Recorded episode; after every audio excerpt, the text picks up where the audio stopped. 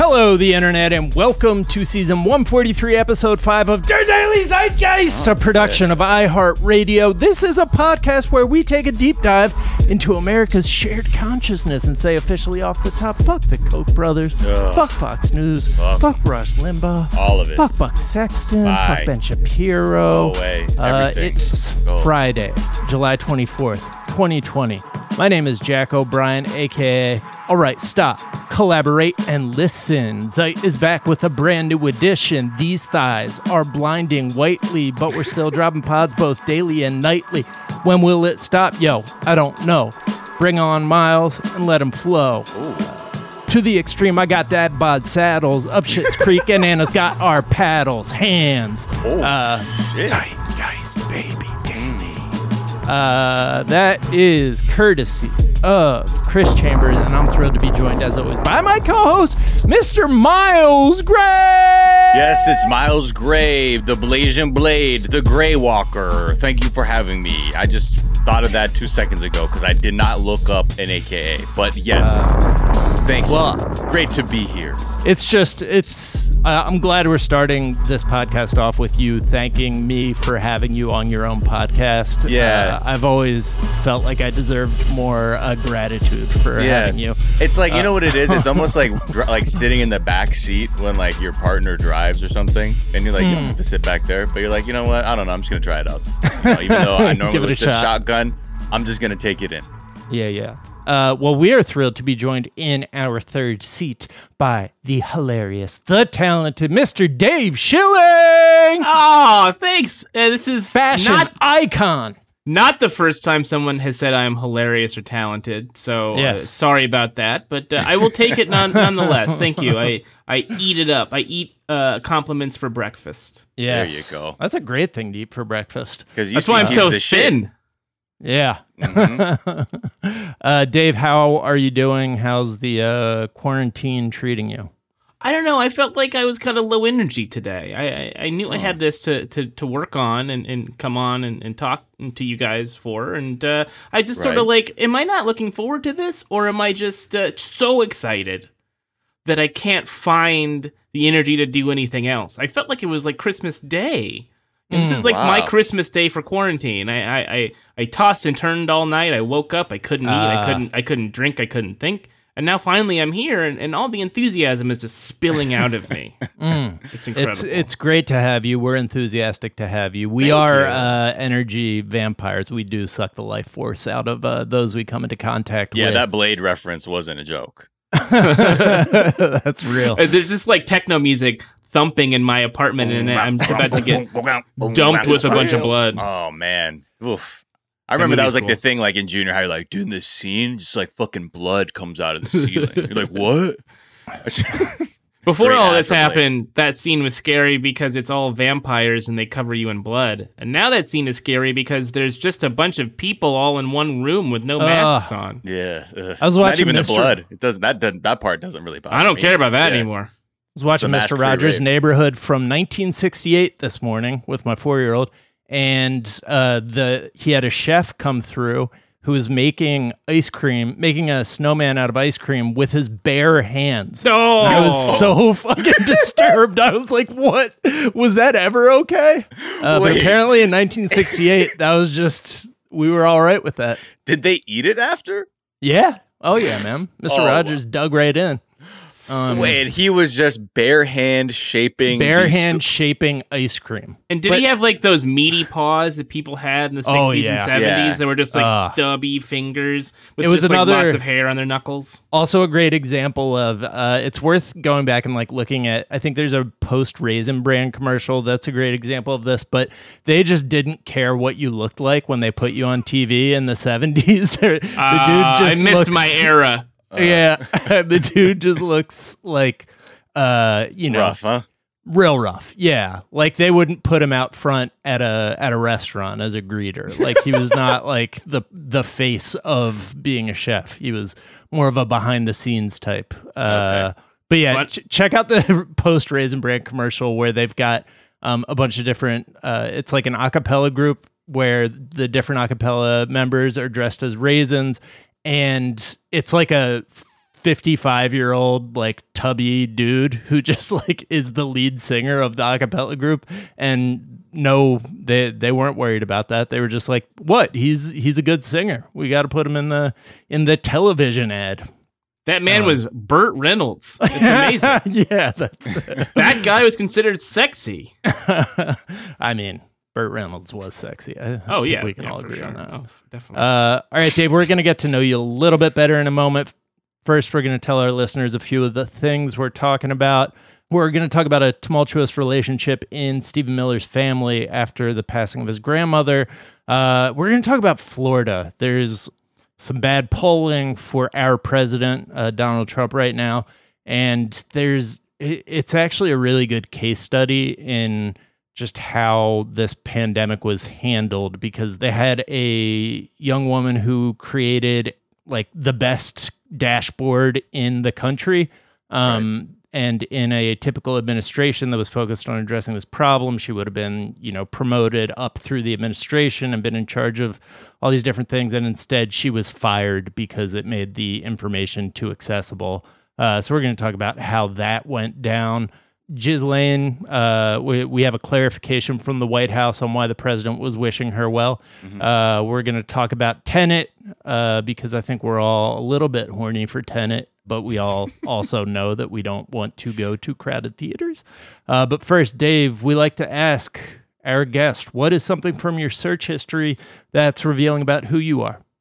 Uh, I recently looked up public access TV. Yeah. a, a, a project I'm working on, and I forgot the particulars of, of public access TV, but it was so important to not just society, but I guess to me too. Just like watching weird stuff on public access TV was part of how I spent most of my free time when I was a kid.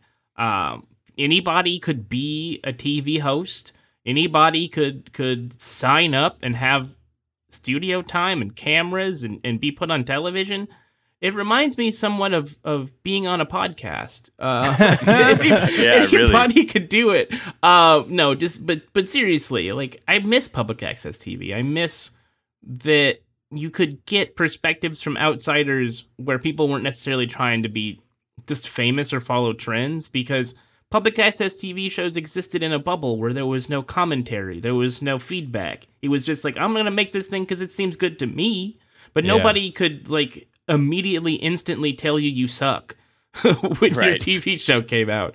So a lot of people, you know, that ended up being uh, successful and doing cool things started on public access TV. Tom Green's TV show was on public access TV, and I don't know how people feel about Tom Green, but I mean, he was Oh, a big man. deal for me when I was a kid. I Oh. thought he was hilarious. Some I of the hardest laughs I, I had at a very developmental period of my life. Yeah, I remember my indebted. mother just really realizing something was wrong with me because she's like, "There's just shit on a microphone, and that's funny to you."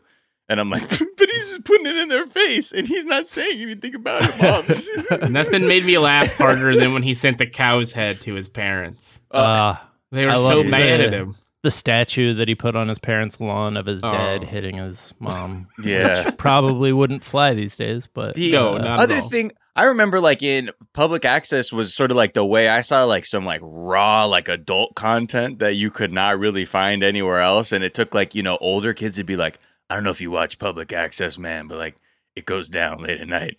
And you can see a titty if you try hard enough. Yeah, like it was that was like the I remember the promised land at first when I was even engaging with it. It was like that's like the the dark web of TV Yes. content basically.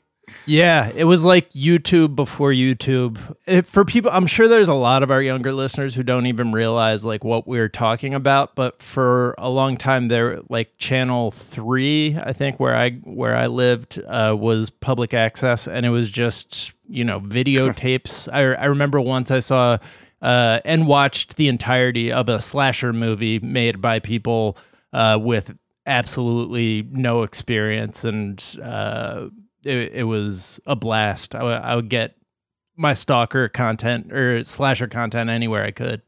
Um, but I like you said really Channel bad. Three because where I grew up, Channel Three was a channel that had to be on to play Super Nintendo. Oh, Ah, really? yes. Yeah, Yeah, yeah. yeah. Or the VCR or something. Yeah. It's either Yeah. three or four. Yeah, I don't know why. Yeah, it changed based on like I guess maybe some some areas kept one channel sacred. Like there's no channel three in the LA market, so that was ours because four was NBC. But I'm guessing other places three was a channel and four wasn't. I Yeah. don't know. Anyway, Yeah, no, three was definitely my channel for the VCR, and that actually shows how uh, poorly thought out everything was back in the '80s. Because you'd think that channel three would have been like a really hot one to get because people would go to turn it on that channel to watch a movie on the VCR and like be, you know, there's just a lot of traffic going through that station, but instead it was always like public access and just bullshit. Um, so bad job by you, cable bosses. Uh, Dave, what is something you think is overrated? Oh, professional sports. This is a Oh. hard one for me to talk about right now, but as all the sports are coming back, Mhm. I, I start to think about not just how much I enjoy watching the game, but now I'm forced to think about people's health and safety and the uh, inevitable decline of our country. I'd like to just watch baseball, but I can't just watch baseball because now, you know, Juan Soto tests positive for, for COVID and he was practicing with the team yesterday. He was playing with the team yesterday. They're all going to test positive now. So the Washington Nationals playing a baseball game tonight against the Yankees is a horrible idea. So if I tune into that, I am complicit in some way in this insanity, this public health nightmare. So yeah, p- professional sports are overrated only in the sense that not dying is underrated in America now. Yeah. What? Yeah. Uh, where are they playing that game? The the Nationals Yankees. game? Washington D.C. Wow. Um, Mhm. D- d- Dr. Fauci is throwing out the first pitch. Did you know that? no. I, I've decided, or maybe I haven't decided, but it has been made apparent to me that life now is just a series of grim ironies. Yeah, Wait, are you being serious that he's throwing out the first pitch? Yes, that's not a joke. That's what I mean. He's throwing out the first pitch, and the Nationals' best player can't play because he has COVID. The Simpsons foretold all of this. Yeah. Yes. My favorite episode of The Simpsons was about COVID. Remember that one? God damn it, it's Who'da thought? horrible. Season three, man, they really went. That's a that's a Swartzwelder episode, Yeah. I think. Yeah, the Um, the sports thing is really interesting to see because, like, on the other side, you know, I know you watch a little bit of Premier League also. Mhm. Over there, like they've managed. Obviously, the the handling of the pandemic has been completely different, or much different than the United States. But th- that has managed to be somewhat uh, pretty stable, and they're finishing out the season. But yeah, there's a lot of other things when you think of like sports that involve like not only just a lot of players on the field, but then the support staff that travels along with it. It gets it almost feels like that seems like almost an unmanageable amount of people. It, it seems like the only way to to control this and to keep outbreaks from happening is to do what the NBA is doing, which is not perfect. MLS is doing this too, uh, WNBA as well. Having a bubble, having all of the players in the same place at the same time, so they can contact trace when people test positive, so they can shut down teams. Uh, the first couple weeks of the MLS restart tournament, there were there were teams that were testing positive, like three, four, five people at a time, and so they just pulled the games. They just canceled the games instead of saying, "Oh, one person test tested positive or three people tested positive." They just won't play, and everybody else will. It's like, well, those people will probably test positive the next time you test them. hmm So it just doesn't seem like you can do this unless you have complete control over the environment. You have complete control over where the players go, who they interact with, and, and, and their schedules. That's draconian and, and, and totalitarian and scary. But the the other option is people getting sick and, and possibly dying. So Yeah. I, I would rather have sports be controlled or not happen at all. Baseball is doing it totally wrong. Football is going to have fans. They say they're going to they're going to put masks on people and have them go to football games. Mm, How does that make sense? it doesn't. I mean, It they, they say that now. I mean, I can't. ugh. What do they I mean? What they're going to reduce the crowds to just ten thousand people?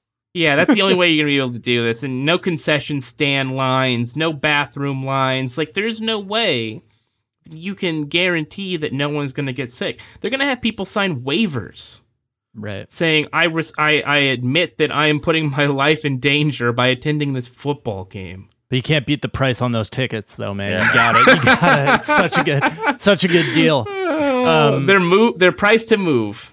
The NBA thing is starting to look very smart because they had zero positive tests in their last batch of like uh you know, uh league-wide testing and you know, they what they did was smart in that they created their own artificial environment where they could do the thing we should be doing as a nation, uh, which Right. is contact tracing, testing, contact tracing, not letting anything in or out.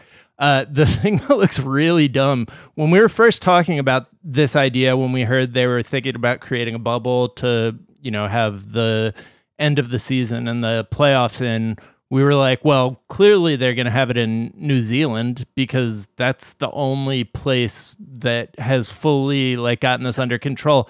And instead they have it in Florida, in the center of Florida, which is uh, I think yesterday it had more positive, or last week it had more positive tests than all of Western Europe, like Florida as a state by itself. It's totally um, like the worst, like literally the worst location they could have chosen. Yeah, it's not great, but uh, at the very least, they have shut down access to that that uh, part of Walt Disney World. Yeah. So you're hopeful that they can control it, but baseball teams are still going to be traveling. yeah. They're going to be playing in their own home parks, which is what's happening in soccer in the Premier League in the in the UK. But the difference is that country is very small.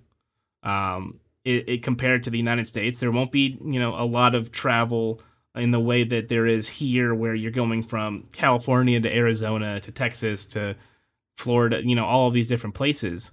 The the chances of of contracting the virus go up exponentially every time you leave the house, let alone get in an airplane, get on a bus, uh, go into a locker room. It's just maddeningly stupid. And this whole process, this whole experience, this pandemic has reinforced for me that sports is not important.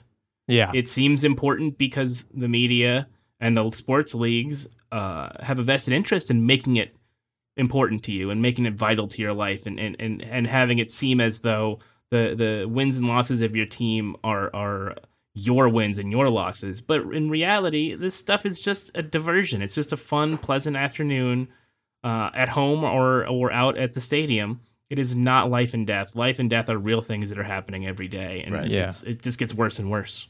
I was pleased with how easy it was for me to drop sports from the things I gave a shit about there for four months, and I'm I'm even wondering if I want to pick it back up. Like I haven't read much NBA bubble content. I'm I'm wondering if I should just, you know, keep Just watch keep the it, vlogs. Watch the vlogs. watch the Yeah. vlogs and keep it as background noise, but not really like get invested like the Yeah. way I did.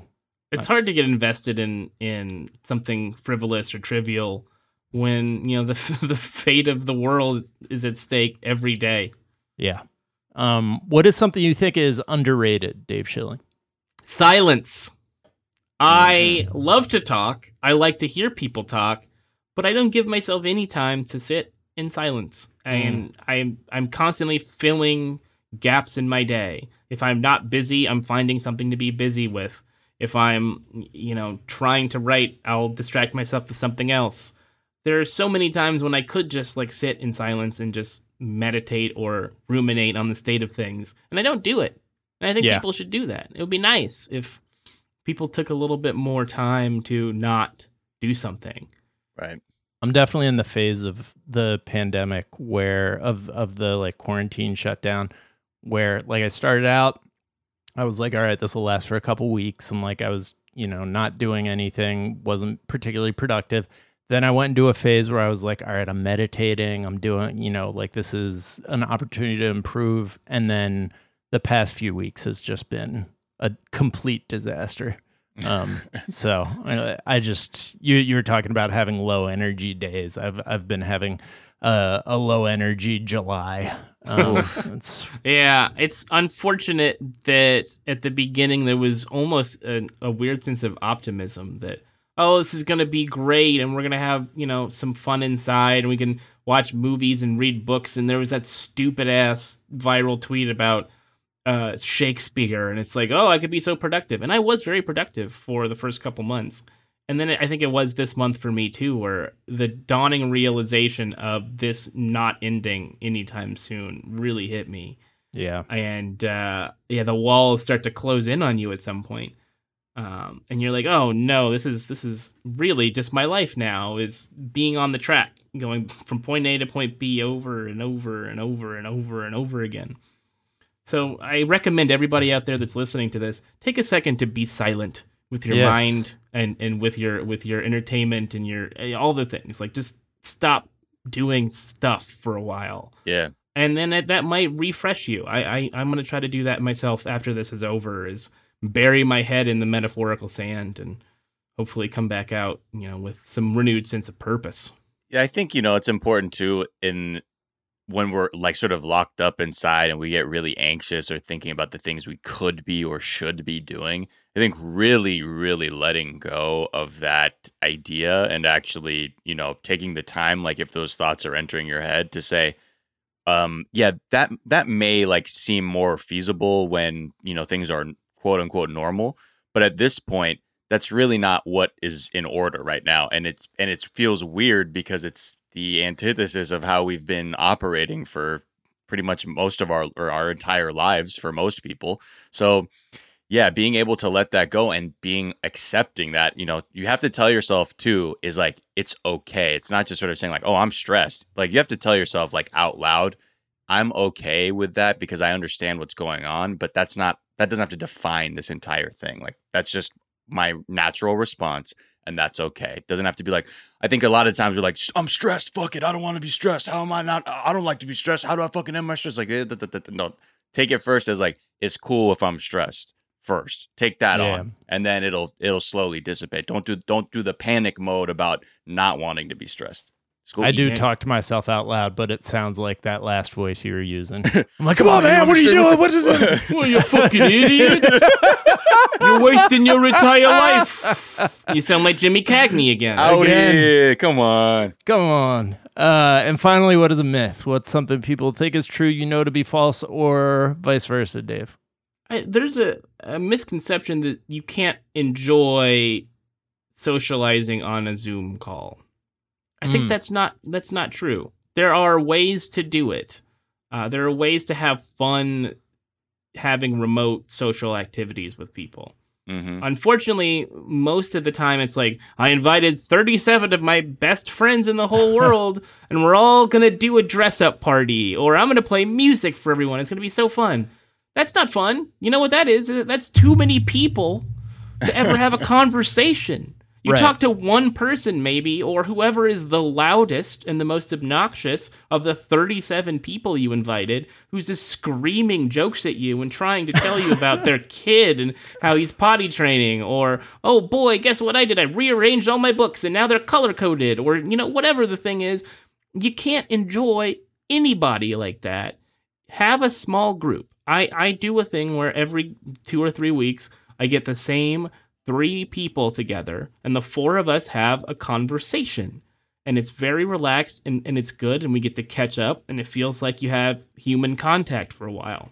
Hmm the only other human contact i have is doing podcasts Right. you know? You so that's that's work you know? Uh, so you have to do some things where it's just a couple people you can have a real conversation where you're able to have a transference of emotion and actually talk to each other. But if it's 37 people and it's like i'm here for my birthday and oh look at my cool background it's, it's it, after 20 minutes it gets real fucking old. It's so exhausting and half the time you're looking at like the gallery view and like you're looking to like whoever you're with like who the fuck is that? Yeah who is that person? I Why did this. talking my girlfriend had a birthday and I invited a couple people who didn't know anybody else and they just sat there in silence. And I'm like, I'm ruining their night. yeah right, right, If right. I had just not invited them, they would have not cared. But then I invited them and they had to sit there and pet their cat and wait for their Postmates to show up instead of having a conversation because you can't introduce yourself on a Zoom call. right Unless you're the loudest motherfucker on the planet, which I am. So I'm fine with it, but nobody else is.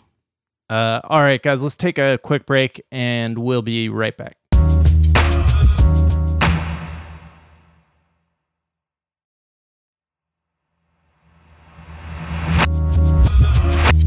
And we're back.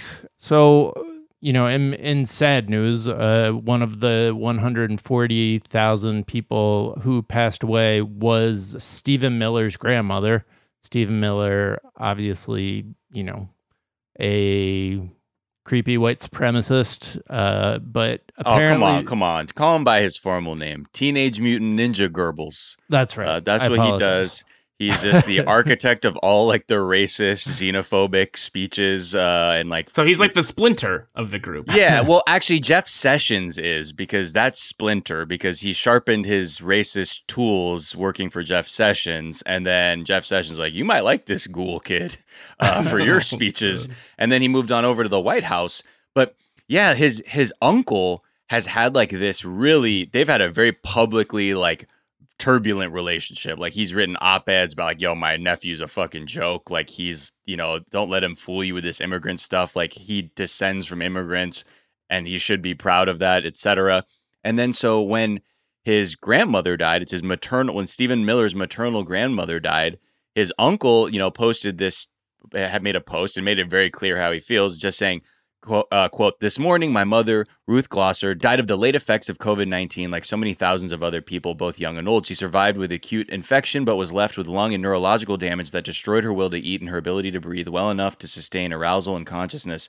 Over an eight week period, she gradually slipped away and died peacefully this morning. With the death of my mother, I'm angry and outraged at Stephen directly and uh, the administration he has devoted his energy to supporting. That was that jumps down a little bit in the post, but basically saying like you're this is I really hold you and this administration you work for accountable for your grandmother's death. And when they asked the White House or Stephen Miller to comment on that, the response this is the response from the White House asking, "Hey, you know, Stephen Miller, your uncle's saying uh, it's probably the president's fault for what happened to your grandmother dying. What do you have to say?"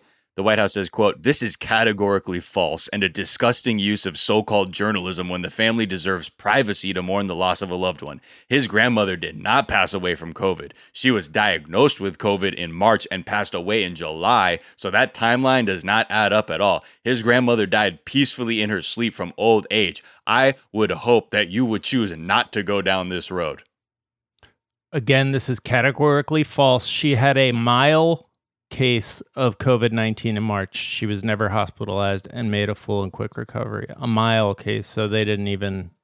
Uh, Couldn't even, yeah, the, the actual typo in there. Right. And then um, when yeah, his his uncle even pulled out the, the, death certificate, like literal death receipts to say that respiratory arrest due to COVID. And this is just, you know, I, I think part and parcel. I was always wondering, I'm like, what happens when someone who works in that administration you know loses a family member like what what is that thought process exactly? Well they're gonna they're gonna do exactly this. They're gonna fall in line. They're going to say nothing uh, themselves directly. They're gonna have a spokesperson say it through some sort of generic and hateful statement like this. And right. they're gonna hope that it goes away because that is really what what defines people who thrive in, in the Trump administration is sycophants. Yeah, they couldn't even find a way to make Steve Bannon work because Steve Bannon was too narcissistic and into himself.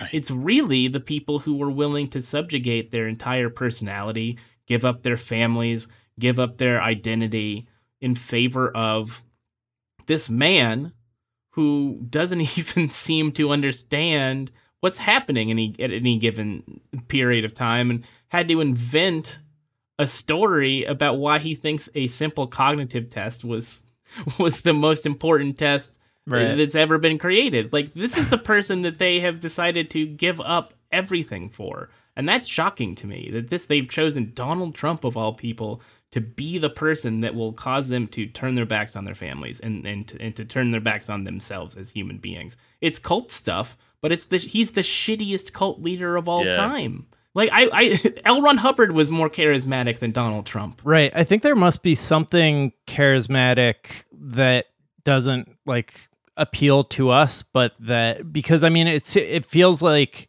yes, he burns down every life that he comes into contact with and has influence over, but he has been given access and influence to so many lives over and over again that there must be like some predatory you know system that he has uh, evolved over over the course of his life to to make it possible for him to just sway this many people because it's certainly not evident uh, to us uh, to people watching from a from a distance. But i mean i guess this this also is uh represents something that's happening to americans uh, across the country whose whose family will no longer talk to them because they're trump supporters Yeah, I mean, I think there's there's a certain element of tearing people down and building them back up in your own image.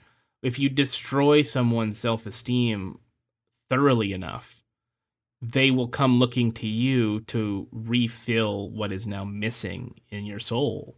And I think that's probably what he does because that's unfortunately what a lot of people in Hollywood do. Right. a lot of agents, a lot of producers, a, a lot of studio heads. You know, that is the way that they they they get allegiance and control is from ruining your self esteem, saying you're an idiot, constantly second guessing you, uh, constantly nitpicking everything that you do, and then when you get even the smallest sliver of positive reinforcement, you're like, oh, I love this person. This is my mentor. I just I can't get enough of of this human being who makes me feel like absolute dog shit. right yeah But the idea of someone's going, ah, that's my mentor right there. That's Trump. my guy right Uh, here, Big DT. hitching my star to this one or my wa- I mean- whatever it is wagon. Ask his kids. Like his kids are clearly uh, victims of this. They Yeah. wouldn't see themselves as victims, but they are because you think he treats them better than he treats Stephen Miller, or he treats Jeff Sessions when he was still around, or treats anybody, William Barr.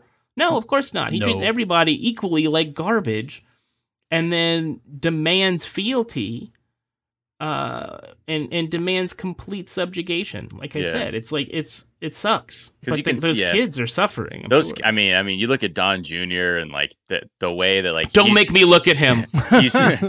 the way he's chasing that dragon of Daddy's hug that he Yep. just can't seem to get his hands on. You know what I mean? Like, I guess in that similar way, it's like every there's an appeal where it's like he can represent this sort of aloof parent that people wanted a relationship with, and also like there's a combination of this mystique of this dated. You know, 80s wheeler dealer, you know, super capitalist guy that I think also is hypnotic to a certain kind of person. You can tell because like it seems like some people are just sort of stuck in that idealized mindset of like, yeah, Donald Trump is like the sickest kind of like American you could be.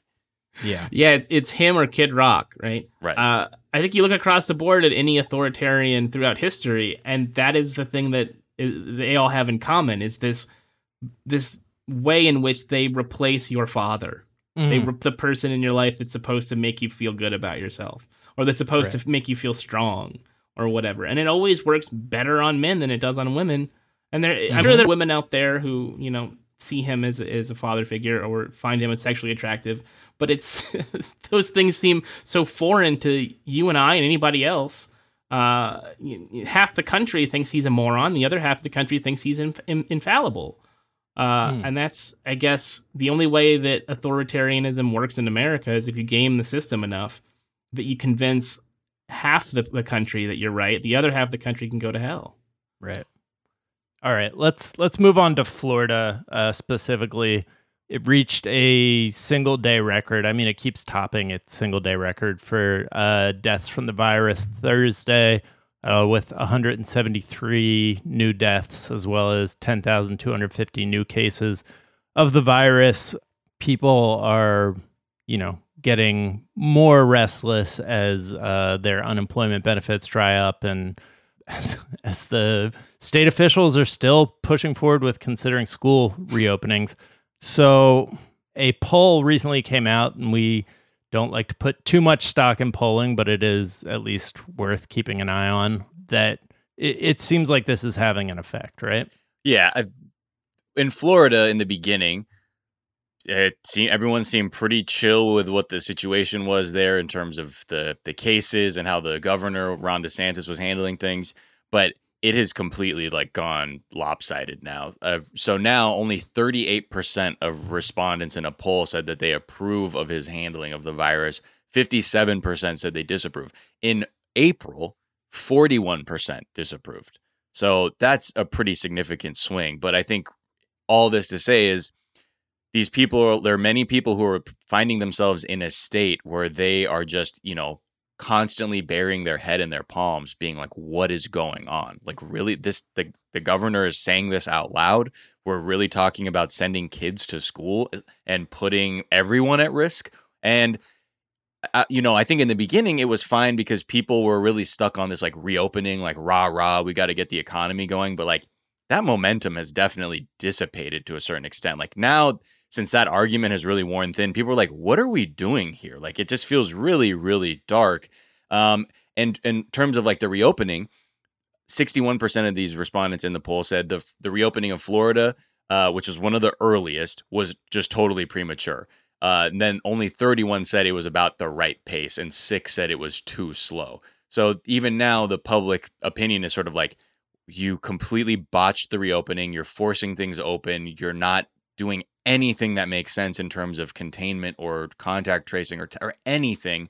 And so it's starting to affect Florida and by, you know, extension, the presidential race because uh, Joe Biden is leading by what, what 13 points, 51 to 38% in, in a Quinnipiac poll. I mean, that's just, again, a snapshot, but it's just sh- like, I think that it just shows you that even in a state that in the beginning felt very in support of like what the administration was doing, once those really bad decisions start affecting their lives, it's not helping the numbers by any stretch of the imagination, no matter how much they talk about Wall Street or whatever. Yeah, and it doesn't right. help that their governor looks like whenever he gives a press conference, he's just watched the last 10 minutes of Requiem for a Dream again.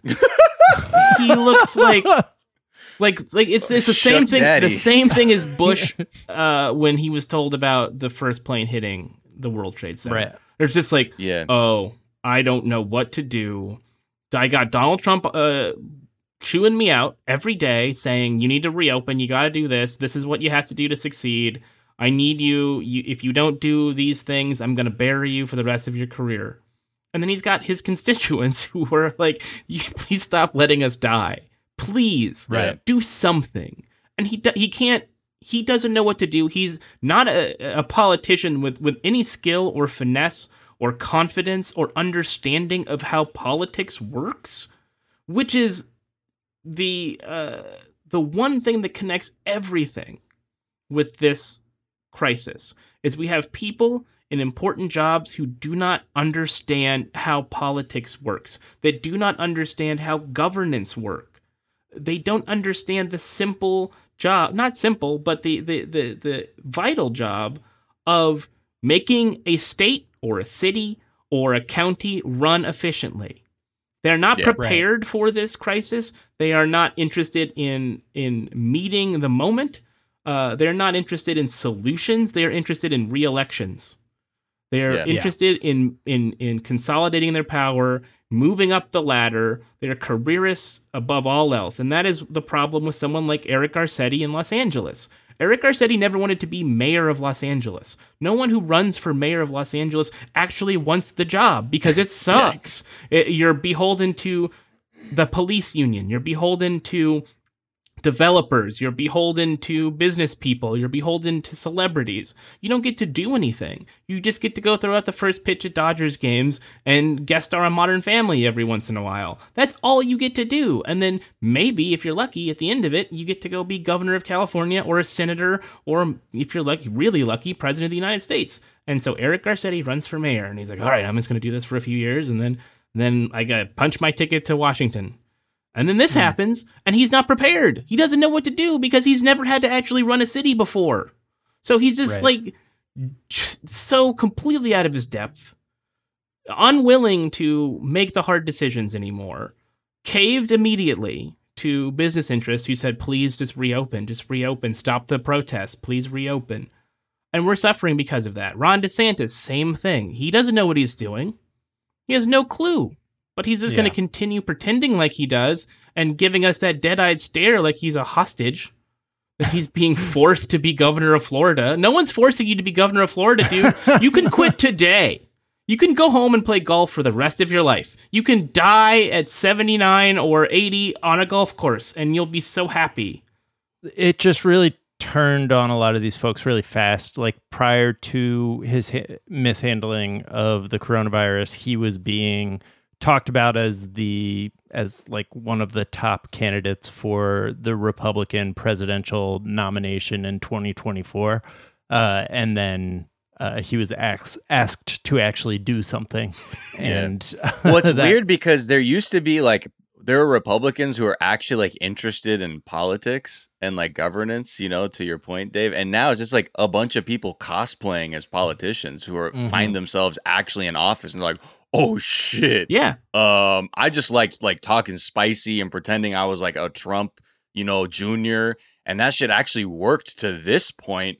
And now I'm like, fuck. I honestly, I was just kind of here to, you know, have some hot takes, get some photos, and feel really powerful. The whole like having the responsibility of taking care of constituents part, I am do not absolutely do not fuck with at all. I'm here for the photos. It's a No, gr- thank it's a grift. It's a grift. It's always been a grift for these people. It starts at the top with Donald Trump and it goes all the way down to the rest of these people who got swept in in his wake. And we're starting to see them as frauds. They are the frauds we always thought they were. People uh, need to check the footnotes uh, to for this link off to a Yahoo article. Um, that's really a great case study in how the priorities of the leadership, all the way at the top, kind of trickle down, and uh, in this case, made any sort of uh, coronavirus response completely, you know, just uh, burned it down when it was just kind of getting going. There's this woman, Rebecca Jones, we've talked about before. She's a 30 year old kind of wonderkin who put uh, their best in, put this like best in class dashboard together um, that basically you could go on this dashboard and find out anything you wanted to about coronavirus in Florida. And it was like the best in of any state. She had kind of uh, built it herself behind the scenes because uh, she knew that the administr that DeSantis wasn't like that wasn't a priority of his. Uh, and then it just got systematically corrupted. Uh, you know, her higher ups, uh, who were closer to DeSantis, were like, "You you have to change the data so that these rural counties seem like they have better numbers, so that we can." uh, reopen there because it's going to be politically problematic for him to reopen um, these urban counties, but not the rural ones because rural is more Republican leaning, and so it's to, you know, uh, fuck with his base. And it, she eventually pushed back until she was fired. Um, and then when she just sent an email out to her, like a, a handful of researchers that she worked with, just explaining what had happened, uh, and the media got wind of it, they went full Trumpian uh, counterattack. They dug up a um, criminal case that was pending against her about like from a bad relationship she was in, and just really like went scorched earth uh, just to try and tear her character down and just a an incredible story and also a good example of yeah like, like i was saying earlier in a functional administration a functional any sort of organization this would have been a thing that you highlight uh, duplicate and then bring this person who has like this these incredible gifts uh, forward to do more and instead they isolated it kind of sabotaged it and then fired the person. And that's how you end up with exactly what she said was going to happen back when she built the database and was kind of arguing with them about the sabotaging and the uh, manipulation of numbers. She was like, no, so what's going to happen if you do that and reopen in these places where you're having 20% of the people testing positive? Uh, if you reopen there, you're going to have numbers like this. And sure enough, those numbers are exactly what we're seeing right Nah, now. nah. nah. Here's the thing with the data and the truth. You know, if people find out about it, then they're not going to listen to me anymore. So I got to just Right. dead that right there in its Mm. tracks. I mean, it's like the, they have to, like, they have these people living in, like, the village, like the M. Night Shyamalan movie, Right. where it's like, yo, uh, uh, in here, when you follow this party, there's just the reality is just way different in here because that's the only way you're gonna fuck with staying over here.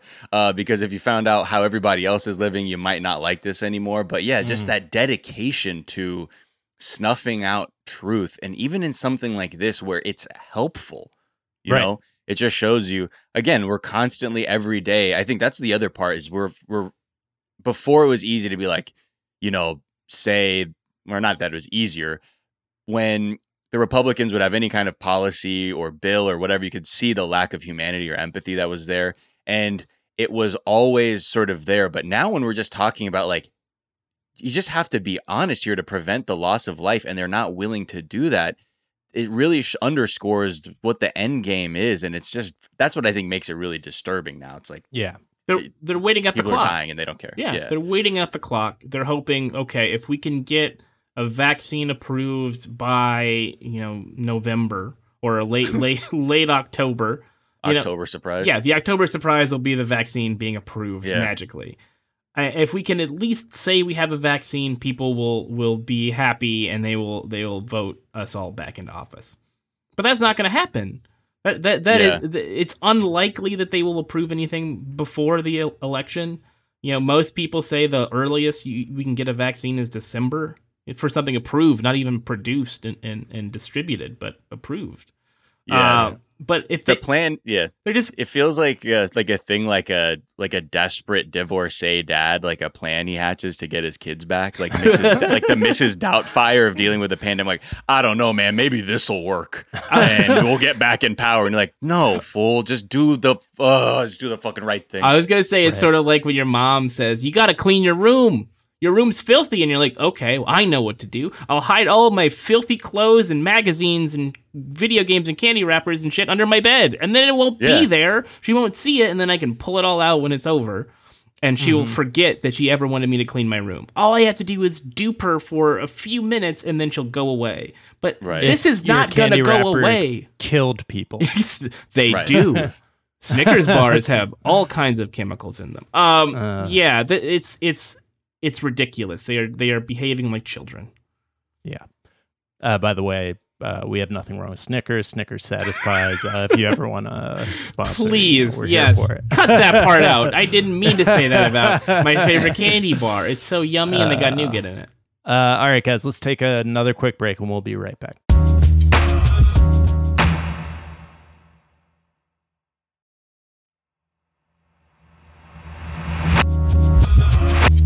And we're back. uh, and so, real quick, we just uh, we got an update from uh, the White House about the uh, statement that the president sent out to Ghislaine Maxwell, uh, saying that he he honestly wishes her the best. Wish her well man you know They well. they clarified what what was their clarification? okay Was so he joking this time? What well I don't know Kayleigh McEnany uh goes on Bret Baier on Fox News and even he's like you know, just kind of, he's like, he's, like, you got to admit, like, it's just kind of a weird answer. Like, hold on, I'll just, let me, hold on, let me just, just so you can hear him say it, and her answer is really something else. He said, I just wish her well. Frankly, I wish her well. That raised some eyebrows, Kayleigh. Well, what the president was noting is that the last person who was charged in this case uh, ended up dead in a jail cell, and the president wants justice to be served for the victims in this case, and he prefers this to play out in a courtroom. And that's, have you talked to him about that? I have spoken to him about that.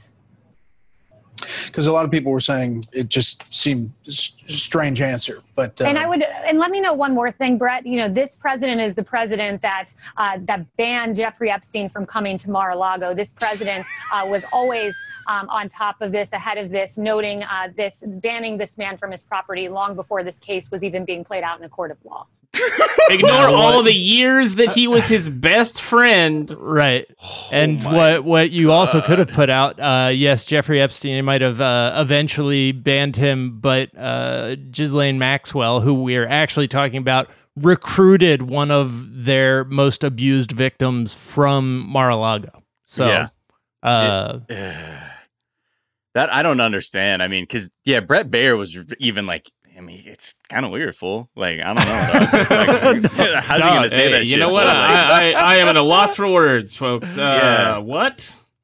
Like he was Uh. for real though, Kayleigh, and he's like, and you talk, wait, but like you talked to him, like for real though.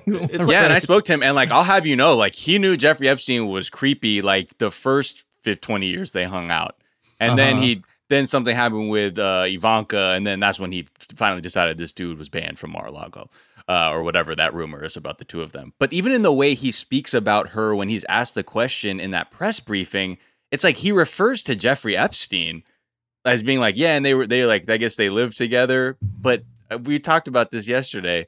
What which one is it? Like what what what does this response mean? I have a theory. The theory is Donald Trump is a very stupid person. Mm-hmm. I think that we can all agree on that. He's Go not a very sharp man. And so when someone asks him a question he is uncomfortable answering, he has been trained to just say, I wish them well. I, I hope for the best. You know what? Uh, I, I, I hope that, that God shines his light upon her. That's all he's going to be able to say because he can't form a coherent thought that articulates what he should be saying for political purposes. So he just defaults to this kind of generic positive sentiment.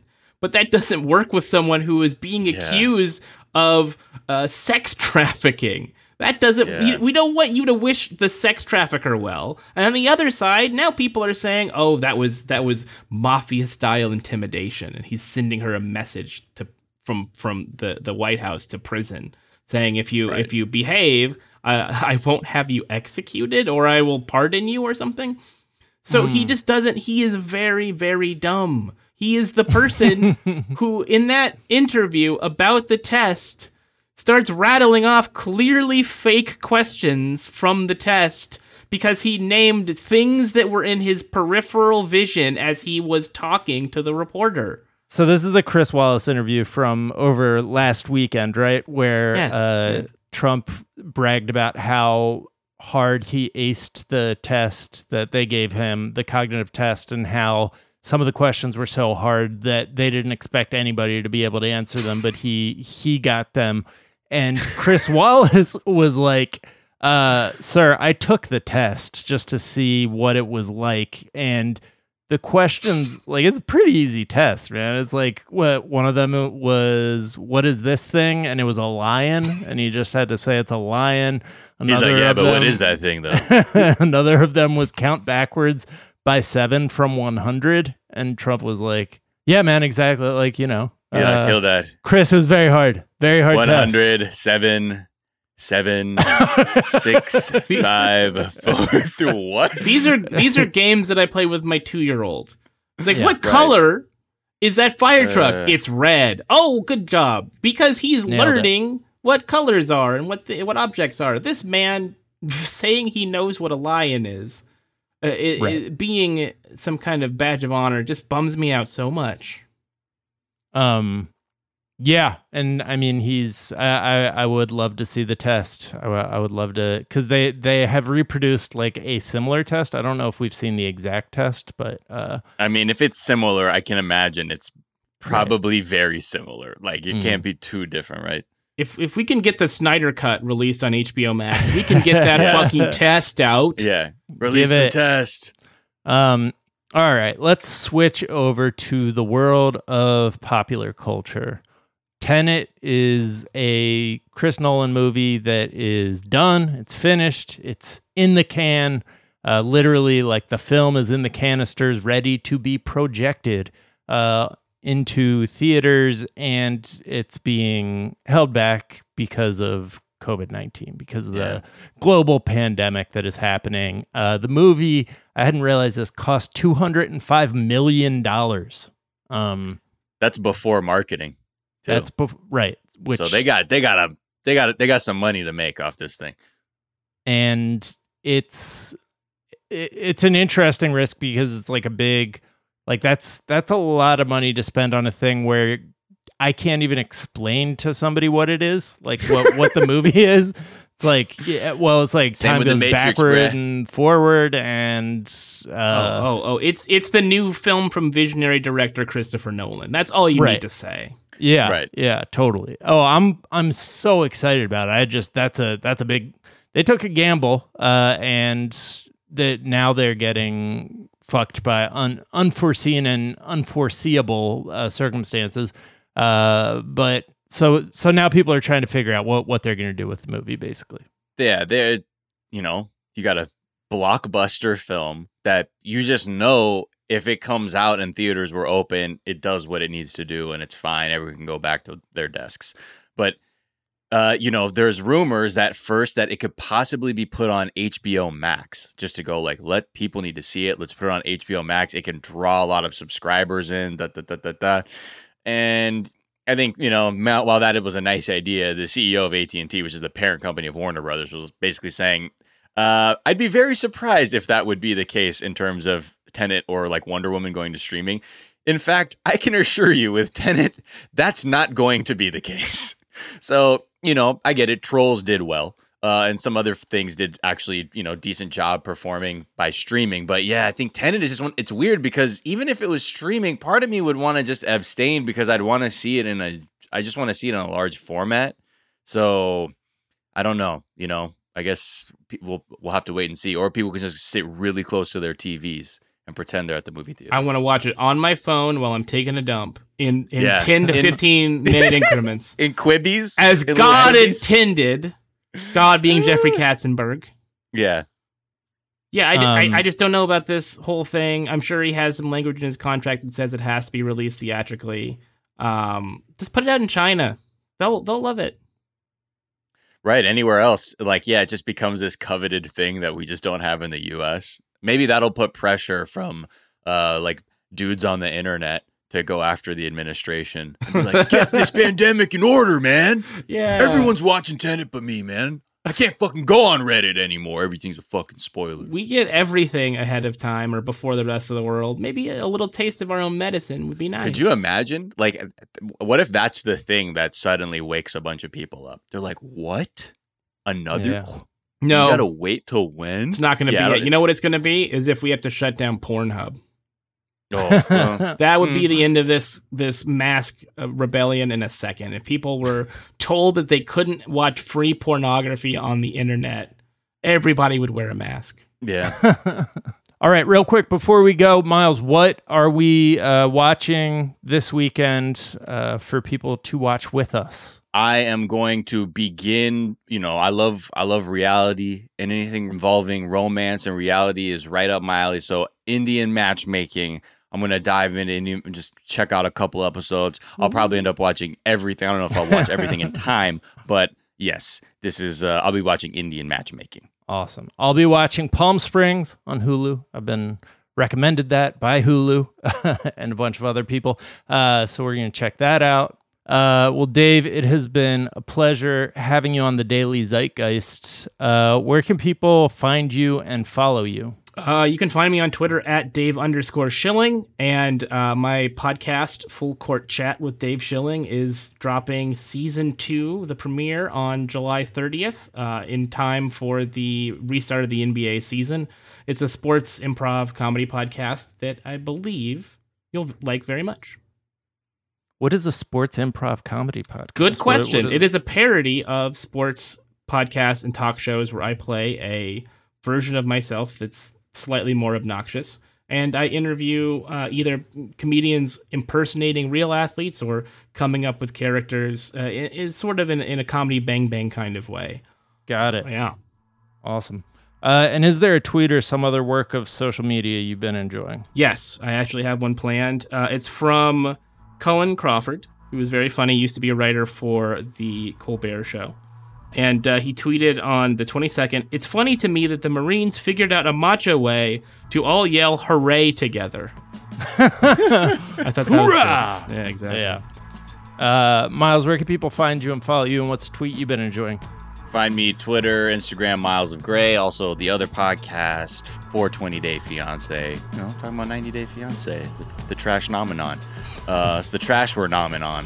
Whoa. Okay, Whoa. so a tweet I like is from at Ben underscore Rosen. It says Republicans, we're having the military throw protesters in unmarked vans. Democrats, mark the vans.